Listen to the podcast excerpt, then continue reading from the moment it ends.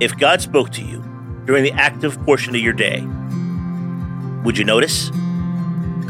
Welcome to my R2B Media and the Power of God's Whisper podcast.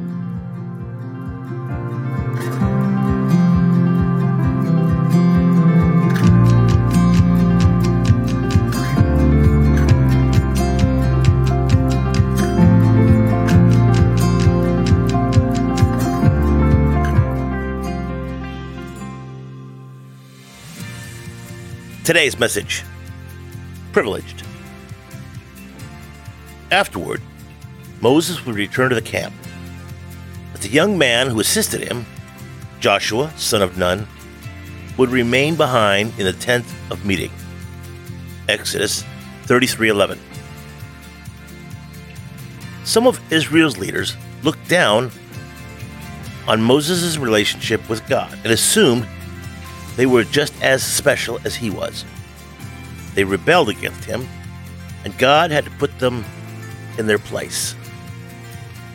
Others might have assumed that Moses' relationship with God was exceptional, far more privileged than they would ever be allowed to experience. They followed him and deferred to his leadership, gladly letting him be the intermediary between themselves and God. Joshua was different.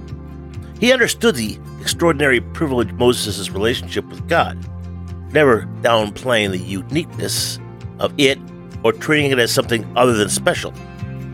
But neither did he see it as unattainable. He understood that God's conversation with Moses was unprecedented. But that didn't mean that they would be unrepeatable. God does not play favorites. We're told in Acts 10:34, Romans 2:11 and Galatians 2:6, which means that when we see how he relates to one person, we can accept that as an opportunity to invite him to relate to us in that way as well. What he has made available to one is at least in principle available to all.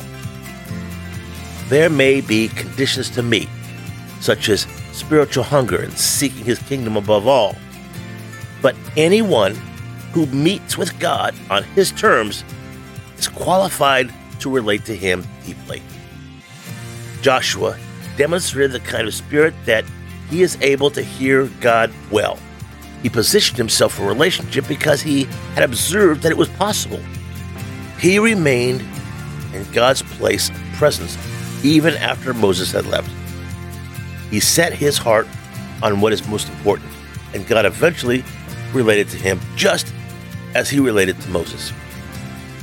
If we see what Joshua has done, and if we accept that as an invitation to do the same, we will experience the same kind of rewards.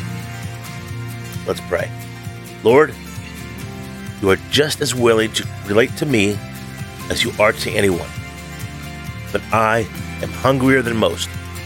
I'll sit in your presence as long as it takes. Fill my heart with your voice.